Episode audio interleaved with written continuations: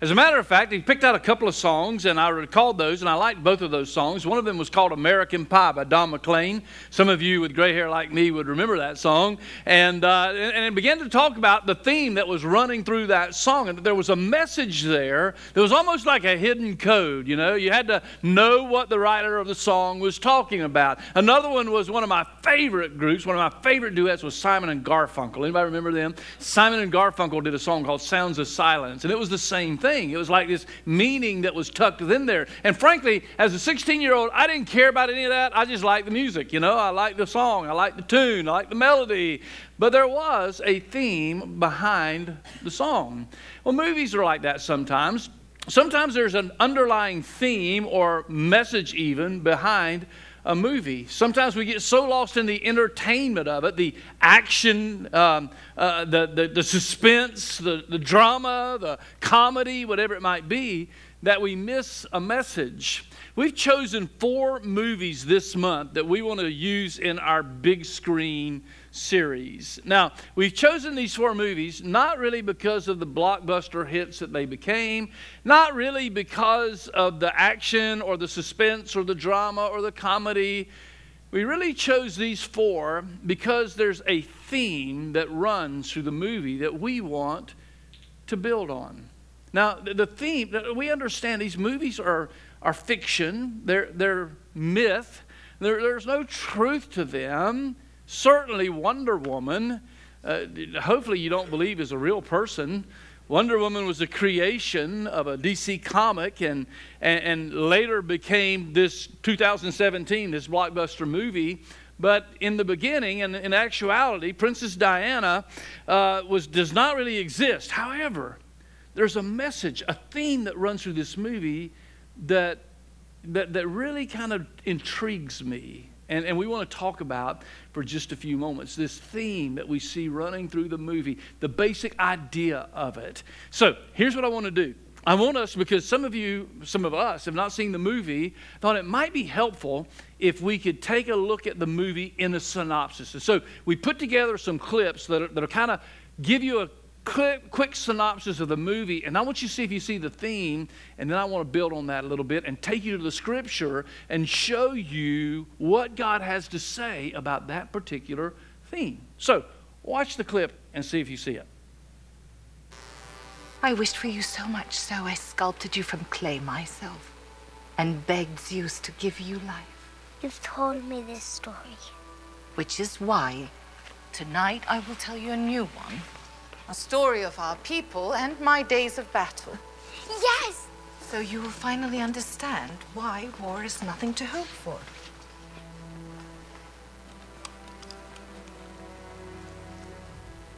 Long ago, when time was new, and all of history was still a dream, the gods ruled the earth. Zeus, king among them. Zeus created beings over which the gods would rule. Beings born in his image, fair and good, strong and passionate. He called his creation man, and mankind was good. But Zeus's son grew envious of mankind and sought to corrupt his father's creation. This was Ares, the god of war. Ares poisoned men's hearts with jealousy and suspicion. He turned them against one another, and war ravaged the earth. So, the gods created us, the Amazons, to influence men's hearts with love and restore peace to the earth. And for a brief time, there was peace.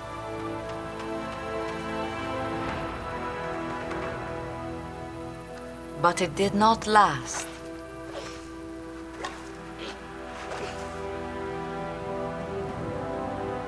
Your mother, the Amazon queen, led a revolt that freed us all from enslavement.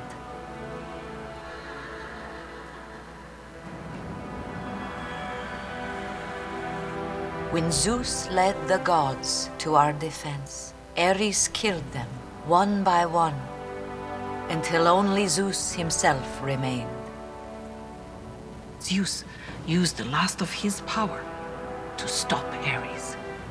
Striking such a blow, the god of war was forced to retreat. But Zeus knew that one day Ares might return to finish his mission. An endless war where mankind would finally destroy themselves and us with them. So Zeus left us a weapon, one powerful enough to kill a god. With his dying breath, Zeus created this island to hide us from the outside world, somewhere Ares could not find us. But if I can get these notes back to British intelligence in time, it could stop millions more from dying. It could stop the war. War? What war? The war to end all wars. 4 years, 27 countries, 25 million dead, soldiers and civilians. Innocent people. Women and children slaughtered.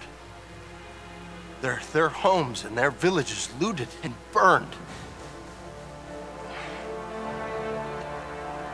Oh, weapons far deadlier than you can ever imagine. Oh, it's like nothing I've ever seen. It's like the world's gonna end.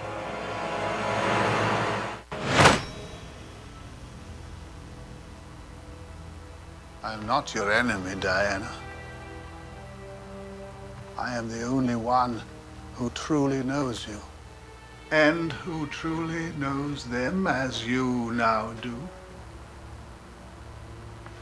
They have always been and always will be weak, cruel, selfish, and capable of the greatest horrors.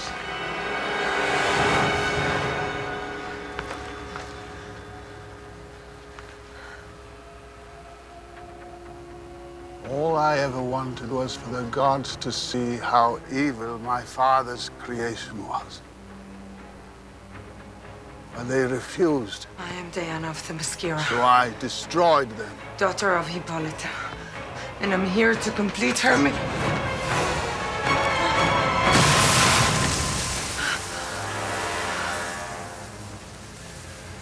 The god killer. My dear child. It is not the god killer.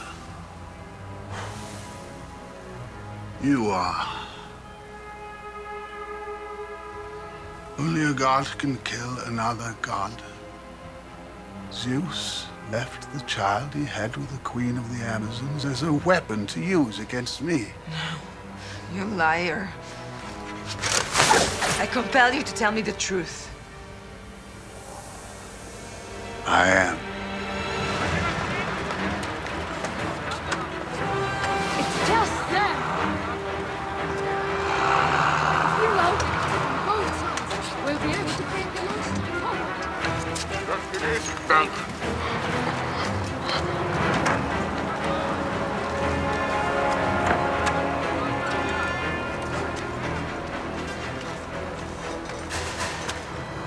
I am not the god of war, Diana. I am the god of truth. Mankind stole this world from us. They ruined it day by day.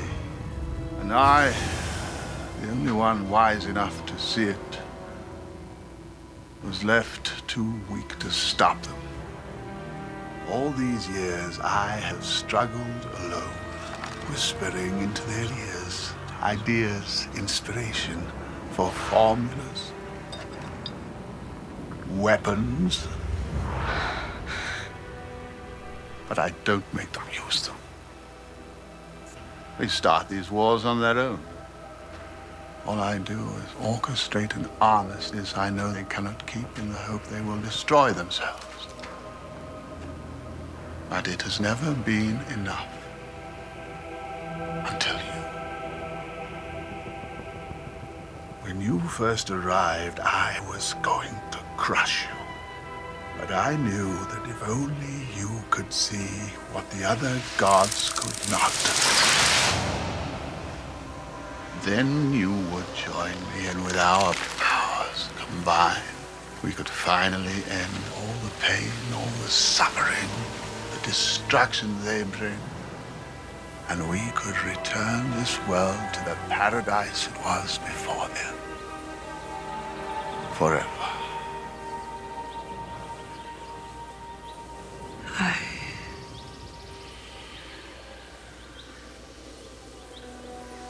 could never be a part of that. My dear, I don't want to fight you. But if I must... I wished for you so much, so I sculpted you from clay myself and begged Zeus to give you life. Just hold. So, what ran through that clip, that movie? If you didn't get it, if you couldn't follow it, it's really simple. The simple truth is trying to decide if this world is worth fixing. The world is broken, and who can fix it? And Princess Diana says, I think it's worth trying to save. Here's the point that I want to raise this morning and talk to you about for just a few moments. Here's the truth. Humanity is broken, but it is still worth saving. Now, that's a truth. The movie is kind of somewhat of a myth, and probably you're thinking, I did not think when I came to church this morning I would see a clip from Wonder Woman. But I know this about our Lord. Our Lord Jesus used a teaching technique that was brilliant, that is brilliant. He used a thing we call parables, a teaching method called parables, wherein he would take something familiar and put it along something unfamiliar, an earthly truth alongside a heavenly truth so that we could better understand the heavenly truth through the earthly truth. Well, I want to do something similar today. I want to take this movie that we're somewhat familiar with, this Wonder Woman, this story of Princess Diana who decides that, yes, humanity is worth saving and goes on an adventure to save it, and compare it to this. That is the gospel. Did you know the gospel is that God is not ready to throw this world away? I got a call from Beth this week, that dreaded call, you know, that sometimes we get. She called and said, hey, just want you to know, it looks like we're going to be looking for a freezer. Our freezer is out, gone on the blink. And everybody says, right? Yeah, well, we decided. It wasn't a surprise to us. Actually, it did this about a year ago, and a repairman came out, looked at it, and said, I think I can fix it, but in about a year it's going to go out again, and at that point it's going to be too expensive for you, probably not worth saving, and probably just need to get a new freezer. And so sure enough, he was exactly right. A year later, same problem occurs again. This time it's unfixable. He says, well, here's what it'll cost to fix it, and we say, probably not worth the cost to fix it. We'll just get a new one. Now, here's the amazing thing. The amazing thing is sometimes we have to figure out what is worth fixing and when something just needs to be new. The wonderful thing is God decided. The truth of the gospel, my friends, is that God decided that humanity is worth fixing. Aren't you glad he didn't just throw it away? At the flood, he could have just destroyed everything. In fact, he did destroy everything, but Noah found grace in the eyes of the Lord. And Noah was a way that God had chosen to redeem, to start over in the life of humanity. How several times God would speak to Moses about the children of Israel and their stubbornness and their sinfulness. And he would say, I'm just going to start over. They're broken. They're broken and they're not worth fixing. And then Moses would be the intercessor who would pray and say, but God, wait a minute. Think through that. Now, I know that sounds kind of strange in this conversation, but God decided, wait, they're worth fixing. Humanity is broken. There's so much in this world that's broken. You don't have to look far, do you? You don't have to look very wide. You just watch on your TV screen any day and you see that this world is in a mess. Maybe your life is in a mess. Maybe your marriage is in a mess. Maybe your relationship is in a mess. Maybe your career is in a mess. I don't know. Maybe your head is in a mess. We all come to that place in life where we just realize at some point, you know what, I'm broken. I'm broken. I'm lost. I need to be fixed. And so then we try to figure out how to fix ourselves. And we go on these rampages and we go on these tears and we're trying to fix it with this or we're trying to fix it with that or we're trying to fix it with the other. The truth of the matter is we need help. The Apostle Paul was writing to the church at Rome.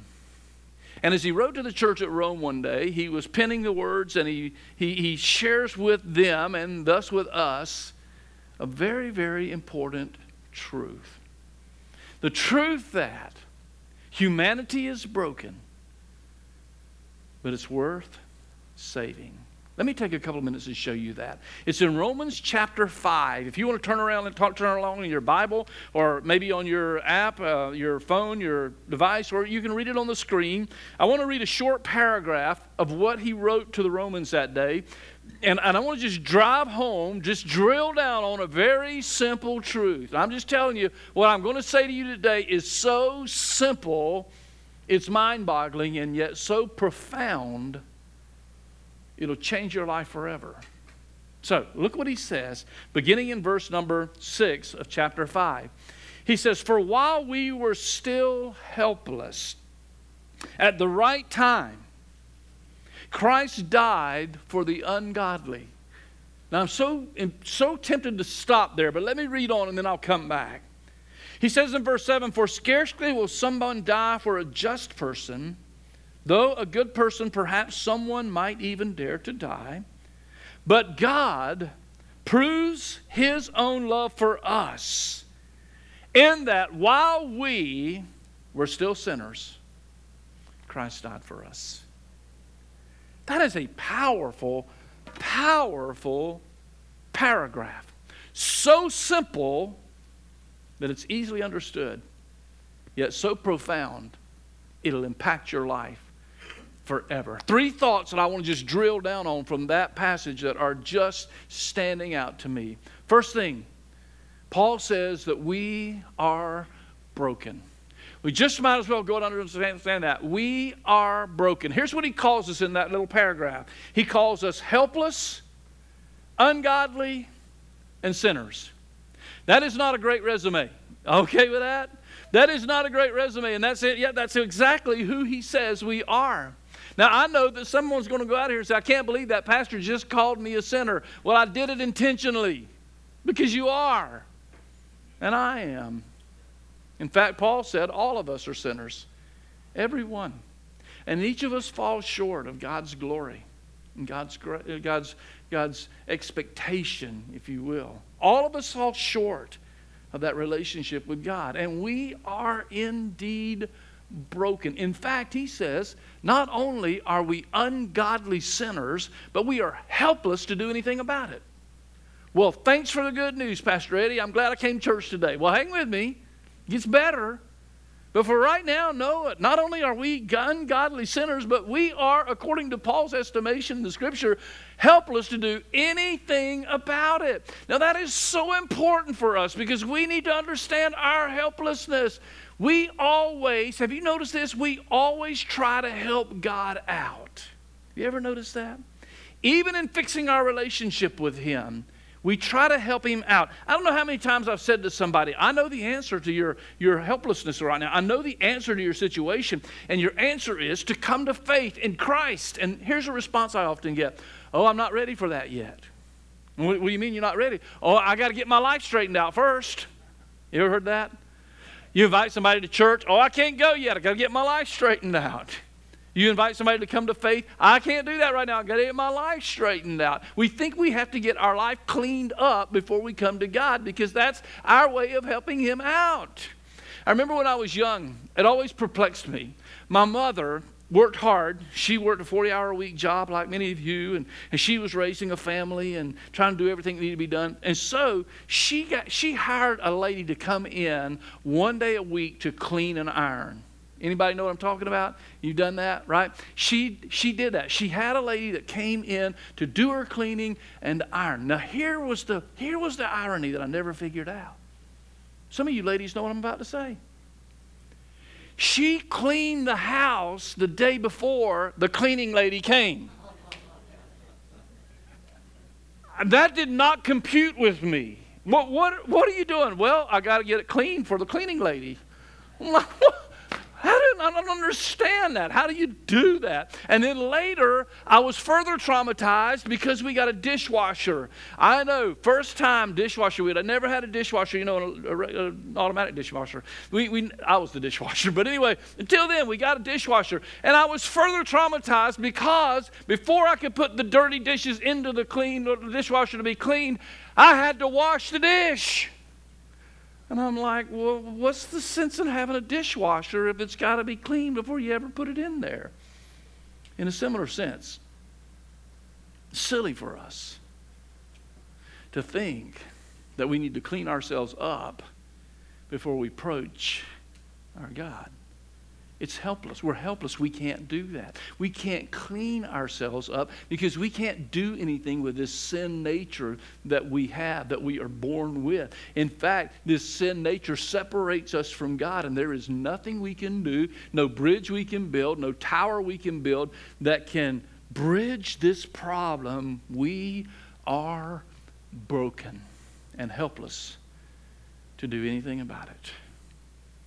And that, if it were the end of the story, would be a sad movie. But here's the truth. Second thing I want you to see from Paul's letter. We are worth saving. God, in His grace, looked at you and me and said, you know what? I know they're fit. I know they're broke. And I know it's going to cost a lot to fix it. But I'm not going to throw them away. Aren't you glad that God chose not to throw you away? I mean, think about it. I'm ready to throw a freezer away because I got to spend a few $100s on it. And God looks at me and you and says, you know what? You're worth a pretty high price to fix. In fact, Peter tells us that we're not fixed, if you will. We're not saved by silver and gold. We're not saved with $400. $600. We're saved. The cost to repair, the cost to fix us, to make us new, the cost to save us was the precious blood of His Son. Which brings me to the third point, and that is we are saved through Christ. Now, can I just take you back to that verse for a minute and remind you how simple it is? Let me read it again, having those thoughts in mind. Understanding that we're broken, understanding that we're saving, and understanding that we're saved through Christ. Listen again to what he says. He says, for while we were helpless, while we were still helpless, God didn't wait for us to clean ourselves up. He didn't wait for us to get ourselves in a position. He didn't wait for us to get to the point that we're worthy. But while we were still helpless, at the right time, Christ died for us. When we were helpless, God said, I'll initiate the process. It says, for rarely will someone die for a just person. Every now and then somebody will die for a just person. Though for a good person, perhaps someone might even dare to die. But, watch this, always watch the but gods in Scripture. But God, he says. But God proves His own love for us in that while we were still sinners, Christ died for us. God looked at us, said we're broken, their lives are broken, our world is broken, humanity is broken, but it's worth saving. So while we were still in that condition, God sent His Son to die on a cross. I know you've heard that story. Maybe somebody here's never heard it. Maybe somebody here's hearing it for the first time. Some of you have heard it over and over and over again. But you know what? Listen to me carefully. If you're tired of hearing it, you've never seen the power in it. If you're tired of hearing it, you've never experienced the power of it. Because the Bible tells me that God so loved the world, He gave His only begotten Son, that whoever would believe in Him would not perish, but have everlasting life. So how do I get there? How do I get to that point? How do I know? How do I respond to that? I don't know how to respond to that. How do I respond to that fact? Okay, it's wonderful to know. I understand I'm broken. But I understand. I hear you say that Christ says you're worth saving. I'm worth saving. But how do I respond to that? As simple as this. The Bible says we start by understanding our need, by understanding who we are and the broken condition that we're in, and understanding that, yes, my life, my world is broken, and I need a Savior. We have to understand that. You have to be willing to stop trying and start trusting God. What do you mean trusting? I mean moving beyond just believing that He died for you to trusting His death on the cross to provide everything needed for your salvation. Trusting that, you know what? I'm helpless to do anything. I can't do it. I can't get there. I can't arrive. But Christ has already taken care of my sin problem on the cross by committing your life to Him, giving Him full control of your life, repenting, that is turning away from your sin and placing your faith and your trust in Christ and giving Him your life. I know what you're thinking. You're thinking, I don't know if I want to give Him my life. I think there's parts of it I want to hold on to. Well, how's that working for you? Probably not so good. But if we'll give our life to Him fully and wholly, He changes us, gives us a new heart and a new start, life eternal and life abundant. And the whole point of everything we're doing this month, whether it's building Bedrock, watching Wonder Woman, having fun, it really is about this. It's about us wanting to share with you the simple good news of the gospel. That yes, our world is broken. Humanity is broken. But you're worth fixing. And God has provided the means to do that through Jesus Christ and His finished work on the cross.